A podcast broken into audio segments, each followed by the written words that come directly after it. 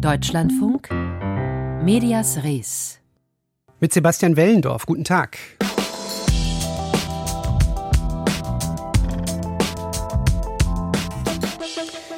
Sich anregend unterhaltene Herren. Das ist ein bewährtes und nach wie vor erfolgversprechendes Medienformat. In Talkshows oder Podcasts meist etwas reifere weiße Männer sprechen darin über ihre Sicht auf die Welt. Oft belegen sie ihre Aussagen mit Zitaten oder mit Buchtiteln oder mit Expertennamen, was ihre eigene Expertise untermauern soll. Nun aber beklagen sich zwei dieser Herren über die Medien, der Ort, an dem sie selbst einen Großteil ihrer Plauderzeit verbringen. Dort sei kein Platz für Kritik und Meinungsvielfalt. Wir untersuchen die Vorwürfe von Harald Welzer und Richard David Precht gleich, aber zu Beginn dieser Sendung ein Blick auf die Iran-Berichterstattung.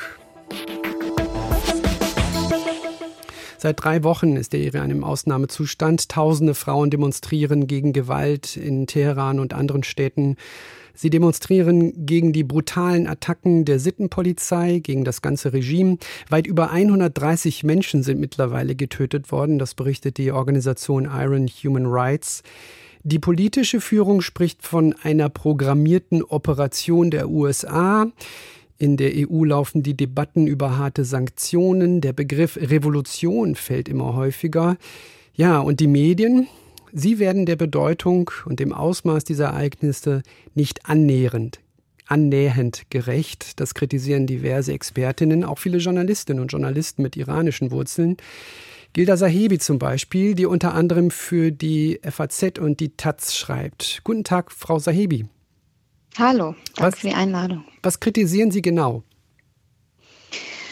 Ähm, also es gab jetzt einiges. Ähm, mit, bei einem die Berichterstattung selber, also zum Beispiel, es werden Bilder genommen, die überhaupt nicht passen. Beispiel dafür war äh, vom Samstag, da waren in Berlin ähm, Demos zur Solidarität mit dem Iran und da war eine ganz große, da waren 6.000 bis 7.000 Menschen nach Polizeiangaben da. Und es war eine sehr, sehr kleine von einer militanten Oppositionsgruppe. Also die war auch schon mal auf der Terrorliste, die äh, auch von wirklich den aller, allerwenigsten IranerInnen sowohl im Inland als auch im Ausland irgendwie ähm, akzeptiert wird. Und das Bild, das die DPA dann nahm und das viele Medien übernahmen, war von dieser Demo, wo dann auch Bilder von der Vorsitzenden dieser dieser militanten Gruppe gezeigt wurden, was einfach nicht die, was mit der Opposition und mit den Demos in Berlin gar nichts zu tun hatte. Ähm, ja. Das mhm. heißt, es geht in diesem Fall nicht um die Menge der Berichterstattung, sondern um die Art und Weise. Da fehlt es offenbar an Expertise. Beides, beides. Also das hat man Sonntagabend ganz gut gemerkt. Ähm, da war ja die an der Sharif-Universität, dieser Elite-Uni in Teheran, gab es diese das Einschließen von Studierenden und das massenhafte äh, Gewaltanwendung, äh, Inhaftieren, willkürliche Inhaftierungen.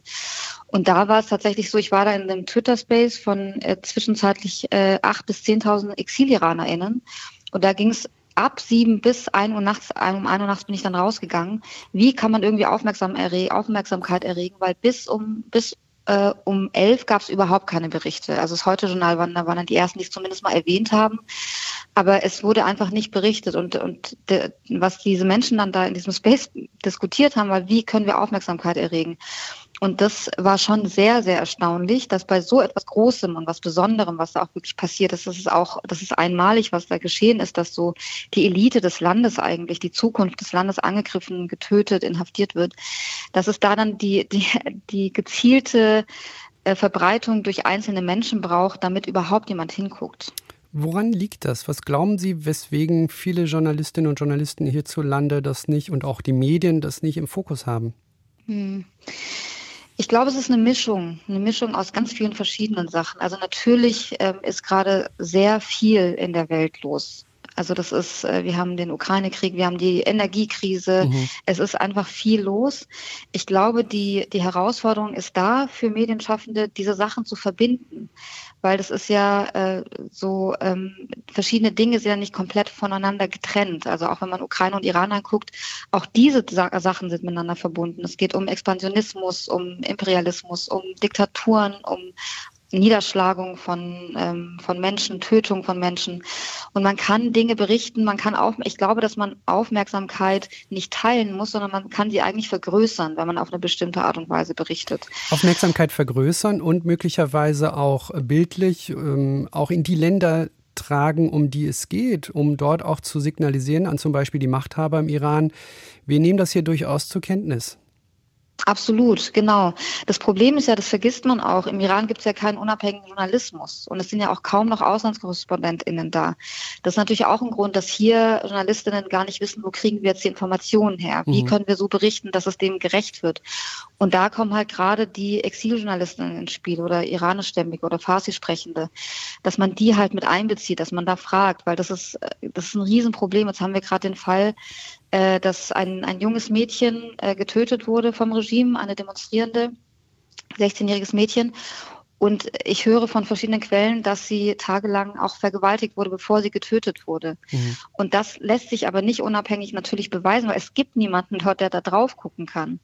Und das heißt, es ist eine ganz andere Art von Journalismus, es ist eine andere Art von Berichterstattung und das muss man aber halt, dem muss man sich auch annähern, weil sonst bleibt es ja im Dunkeln, was dort passiert. Eine Frage noch zur Einordnung. Sie schreiben in einem Taz-Artikel, The Revolution must be televised. Ist das aus Ihrer Sicht tatsächlich jetzt eine Revolution, die im Gange ist? Ich glaube, dass dieser Begriff immer angemessener wird, ehrlich gesagt. Also es ist sowieso schon revolutionär, was da gerade passiert. Und in dem Sinne ist es schon eine Revolution, ja. Gilda Sahibi. Sie schreibt unter anderem für die FAZ und die Taz. Mit ihr habe ich über die mangelhafte bzw. ausbleibende Berichterstattung über die Proteste im Iran gesprochen hier in Deutschland. Dankeschön, Frau Sahibi. Vielen Dank.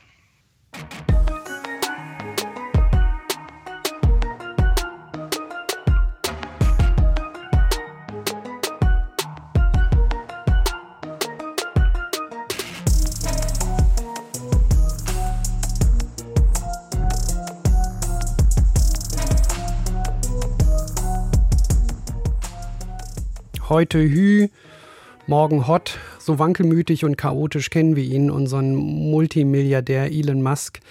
Jetzt will er Twitter doch kaufen, wahrscheinlich, weil die Prozessaussichten gegen Twitter nicht so erfolgversprechend waren. Davon gehen Beobachter aus. Musk hatte ja sein Kaufangebot wieder zurückgezogen und Twitter vorgeworfen, die Anzahl der Fake-Accounts falsch angegeben zu haben. Klingt alles leicht kauzig und unterhaltsam, wenn jemand mal eben 44 Milliarden aus dem Ärmel schüttelt. Aber in Wahrheit ist gar nichts locker an dieser Sache. Im Gegenteil, ein wirr argumentierender Milliardär kauft eines der wichtigsten und einflussreichsten Medienunternehmen der Welt. Da sollten vor allem Medien genauer hinsehen und ein paar Fragen stellen. Ich habe vor der Sendung mit Simon Hurz vom Social Media Watch Blog gesprochen und ihn erstmal gefragt, ist es denn jetzt nun so, dass Musk Twitter kauft oder hat er es nur vor? Ganz eindeutig letzteres. Musk hat Twitter noch nicht gekauft. Das war in den ja, vergangenen Monaten ja schon oft so, dass es so aussah, als hätte er jetzt wirklich gekauft. Im Moment ist es so, dass er Twitter vorgeschlagen hat, dass er die Aktien zum vereinbarten Preis von 54,20 Dollar pro Aktie, das heißt insgesamt ungefähr 44 Milliarden Dollar, kauft.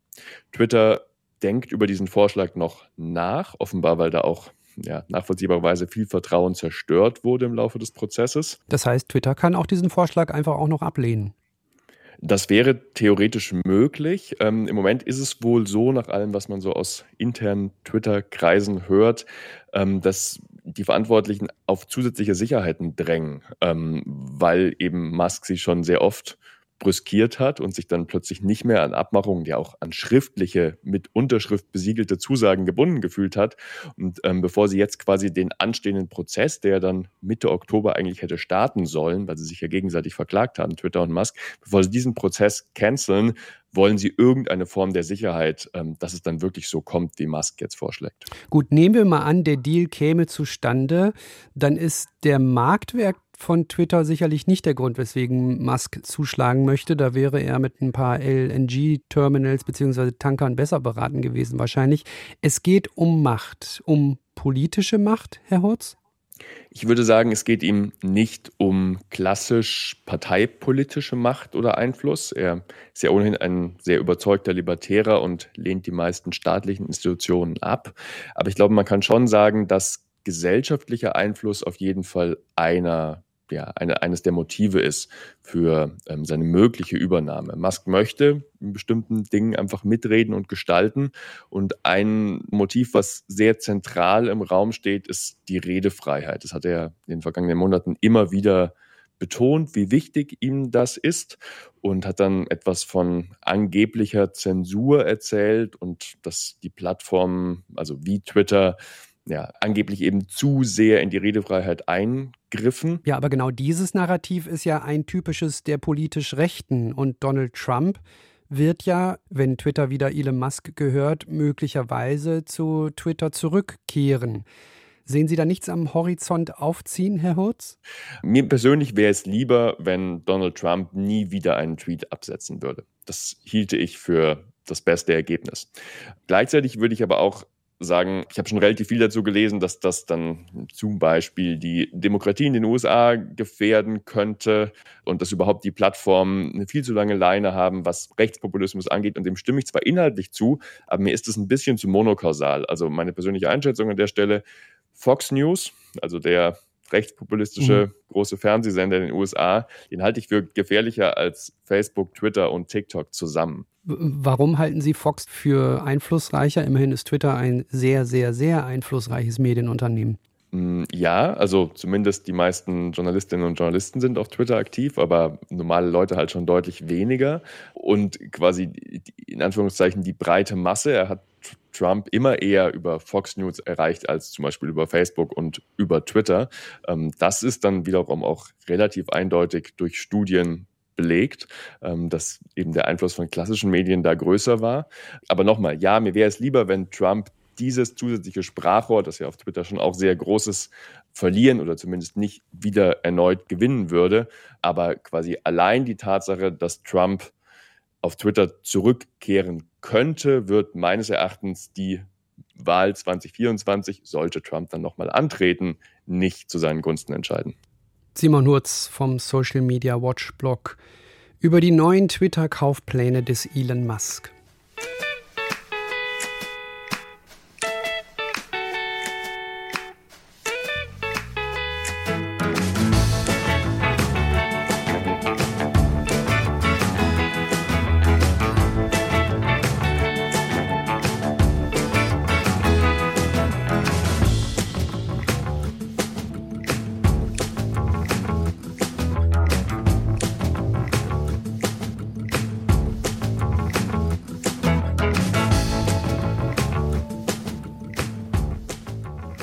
Ist schon verwirrend genug, wenn Medienkritiker kritisieren, dass Medien bestimmte Meinungen unterdrücken und sie diese Meinung und diese Kritik ausgerechnet in den Medien formulieren, die sie dieser Zensur bezichtigen. Dazu kommt dann noch, dass eben diese Kritiker und deren Kritik erst durch sogenannte Mainstream-Medien populär wurden. Und dann kommt noch dazu, dass man am Ende gar nicht mehr weiß, wessen Meinung wird denn jetzt eigentlich unterdrückt, die der beiden Kritiker oder die einer diffusen Meinungsminderheit.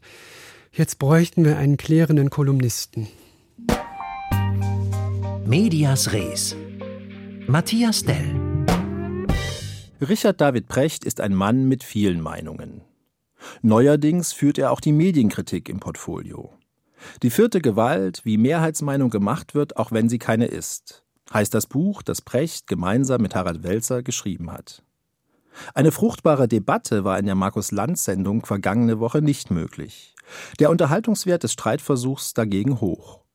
Denn Precht und Welser vermittelten den gereizten Eindruck, dass Kritik etwas ist, das allein ihnen vorbehalten sei.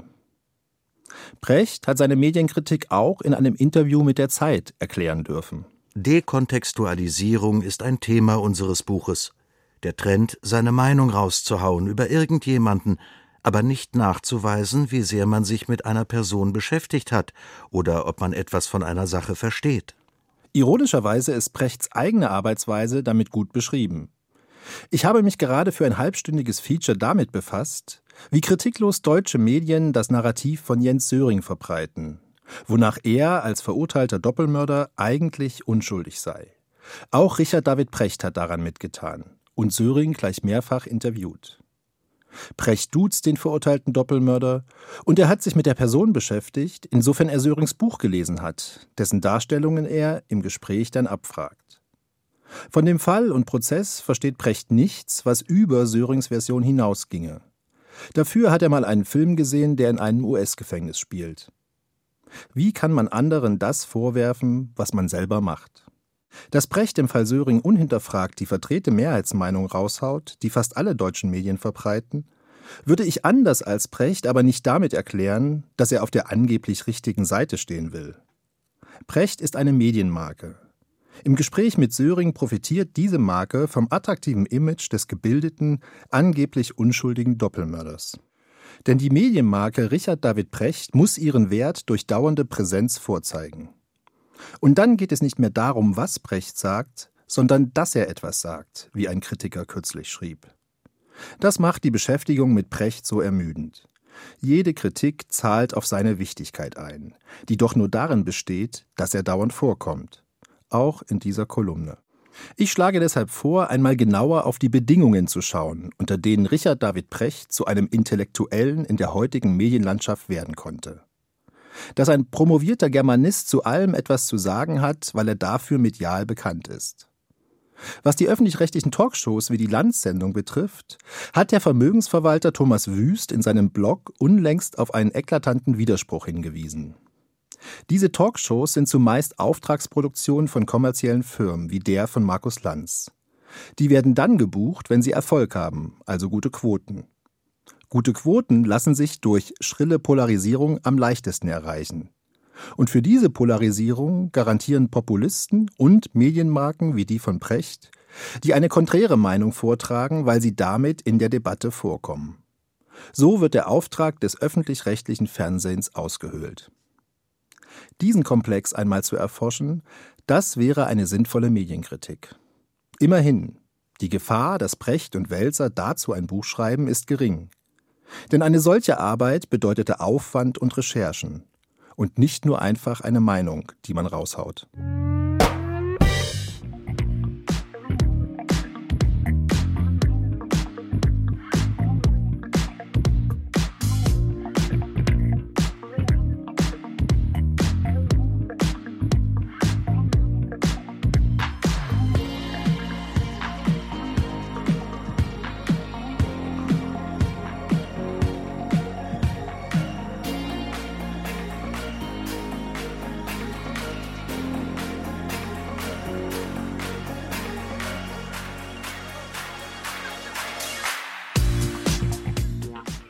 Kein Machtvakuum, aber durchaus eine Zeit des Machtstillstandes derzeit in Brasilien. Die erste Runde des Präsidentschaftswahlkampfes bzw. der Wahl hat der linke Spitzenkandidat gewonnen, knapp vor Bolsonaro. Die Stichwahl ist nun angesetzt und wird weiteres klären. Medial wird so ein Ereignis in anderen Ländern auf allen Kanälen debattiert werden, sowohl im Fernsehen, im Radio, aber insbesondere im Boom-Format Podcast. Dieses Medium allerdings konnte sich in Brasilien bislang nicht behaupten. Aber der True Crime Podcast Die Frau des verlassenen Hauses treibt derzeit die Podcast-Popularität enorm in die Höhe in Brasilien. Eine Frau, die in den USA verklagt wurde, weil sie 20 Jahre lang eine Hausangestellte als Sklavin gehalten hat und die dann nach Brasilien, ihre Heimat, fliehen konnte. Darum geht es in diesem Podcast. Der Autor und Journalist Chico Felici hat die Protagonistin zufällig kennengelernt und Kollegin Azadeh Peschman ist mit ihm zum Ort des Geschehens gereist. Ich habe mich gefragt, wie es in so einem Bezirk, hier wohnen ja eher wohlhabende Menschen, sein kann, dass ein Haus in so einem schlechten Zustand ist. Der ehemalige brasilianische Präsident Fernando Henrique Cardoso wohnt da hinten, an der Ecke davon. Und es ergibt einfach keinen Sinn, dass, so wie der Immobilienmarkt in Sao Paulo funktioniert, ein Haus in diesem Zustand ausgerechnet hier steht. Der Autor Chico Felici steht vor dem sehr in die Jahre gekommenen Haus im Bezirk Higienópolis in Sao Paulo, das der Hauptschauplatz seines dokumentarischen Podcasts ist. Ein zweistöckiges Gebäude, bei dem die Farbe abblättert, die Dachplatten sehr instabil aussehen und den Eindruck erwecken, als könne das Dach sehr bald zusammenbrechen. Mit seinem investigativen True Crime Podcast Die Frau des verlassenen Hauses erzählt er die Geschichte der Frau, die in diesem Haus bis vor kurzem noch wohnte. Damit hat er den brasilianischen Podcast-Markt nach vorne gebracht. Es waren drei, vier Millionen HörerInnen pro Folge. Das ist ein anderes Niveau. Es hat ein anderes Publikum erreicht. Man erreicht mittlerweile viel mehr Menschen. Früher war ein Podcast ein Nischenprodukt, eines, das ein sehr urbanes und junges Publikum genutzt hat. Klar war es gut, zu 100.000 Menschen zu sprechen. Aber drei Millionen sind natürlich viel besser. Nur von Abrufzahlen allein kann man nicht leben.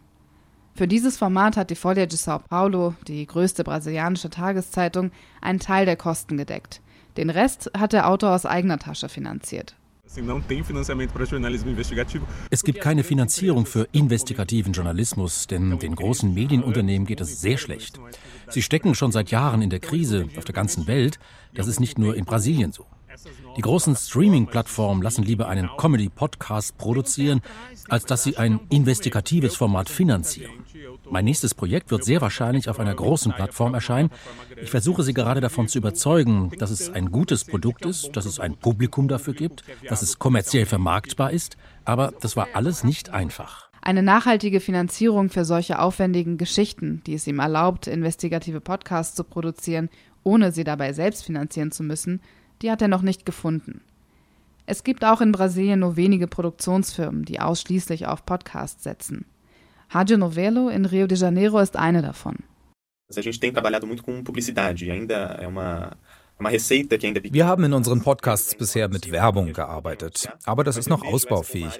Die Unternehmen machen noch nicht so viel Werbung in Podcasts, wie sie es eigentlich tun könnten. Aber wir setzen sehr darauf, weil Werbung in Podcasts sehr effektiv ist und die Mittel in Brasilien, die für Werbung zur Verfügung stehen, recht hoch sind.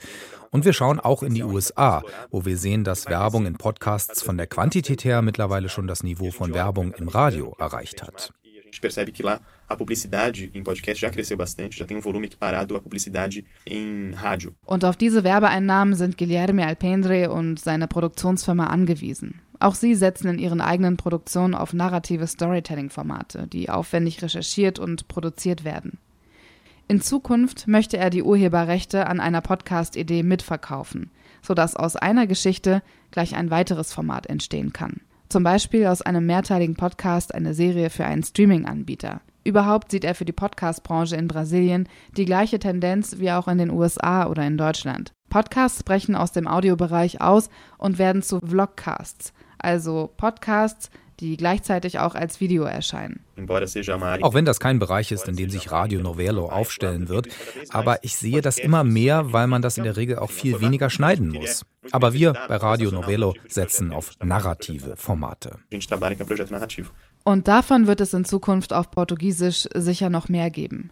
Denn wer einen Storytelling-Podcast hört, sucht nach dem Durchhören aller Folgen in der Regel gleich den nächsten. Der Erfolgspodcast Die Frau des verlassenen Hauses. Azadeh Peschman berichtete. Und jetzt fehlt noch Medias Res. Die Schlagzeile von morgen. Guten Tag, mein Name ist Marco Seng. Ich bin Redakteur der Hannoverschen Allgemeinen Zeitung. Unsere Schlagzeile morgen ist die Frage, kann der Südschnellweg noch gekippt werden? Die marode Straße im Süden Hannovers muss ausgebaut werden. Der Bund hat Millionen dafür zur Verfügung gestellt. Doch seit Wochen tobt wieder ein politischer Streit um das Thema. Jetzt haben zudem Klimaaktivisten Bäume besetzt, um die Fällung zu verhindern. Einen im Nachlass des Lyrikers Rolf Haufs gefundenen, bislang unveröffentlichten Roman namens Steinstücken haben die Kolleginnen und Kollegen vom Büchermarkt im Angebot, beziehungsweise die dazugehörigen Rezension gleich im Anschluss. Medias Res morgen wieder um 15.35 Uhr oder jederzeit als Podcast, zum Beispiel in der DLF Audiothek. Sebastian Wellendorf ist mein Name. Machen Sie es gut.